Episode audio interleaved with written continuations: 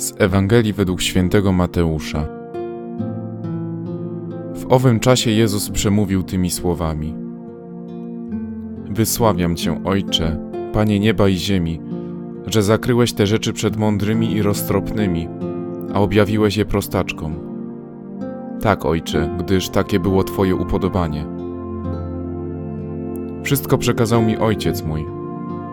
Nikt też nie zna Syna, tylko Ojciec ani ojca nikt nie zna, tylko syn i ten, komu syn zechce objawić.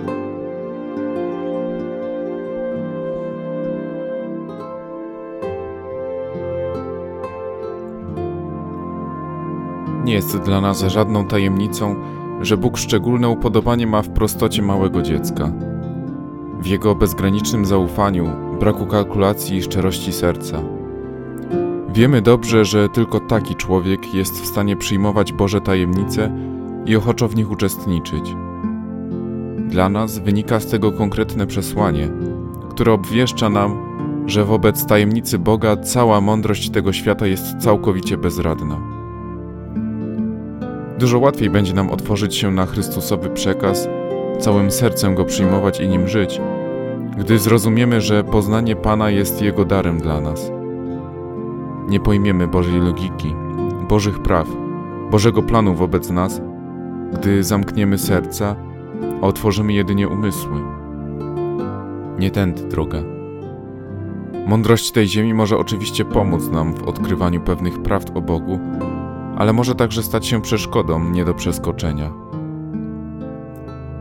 Droga, którą musimy przebyć, by stać się prawdziwymi uczniami Chrystusa, rozumiejącymi przesłanie, z którym do nas przychodzi, prowadzi przez pokorę i zaufanie. Te dwie cnoty możemy rozwijać, gdy wejdziemy z mistrzem w szczerą relację. Codzienna troska o jej pogłębianie zrodzi w nas zdumienie tym, co Pan chce nam objawić, a zachwyt nad tymi wielkimi dziełami skłoni nasze głowy przed wielkimi tajemnicami, jakie On chce nam objawiać. Dopiero wtedy, gdy dojrzejemy do przyjęcia tej prawdy, staniemy się sobie naprawdę bliscy. Wtedy nasze serca znajdą się blisko serca Zbawiciela. Dlatego pamiętajmy, że jedynie miłość może spowodować, że odnajdziemy Pana, a nie nasz mędrukujący umysł. Gdy to odwrócimy, to okaże się, że sprowadzimy Chrystusa do naszego poziomu, do naszych kategorii myślenia, a wtedy nie odnajdziemy prawdy bo myśli moje nie są myślami waszymi. Chciejmy więc szukać tego, co pragnie objawić nam Jezus, a nie wielcy tego świata.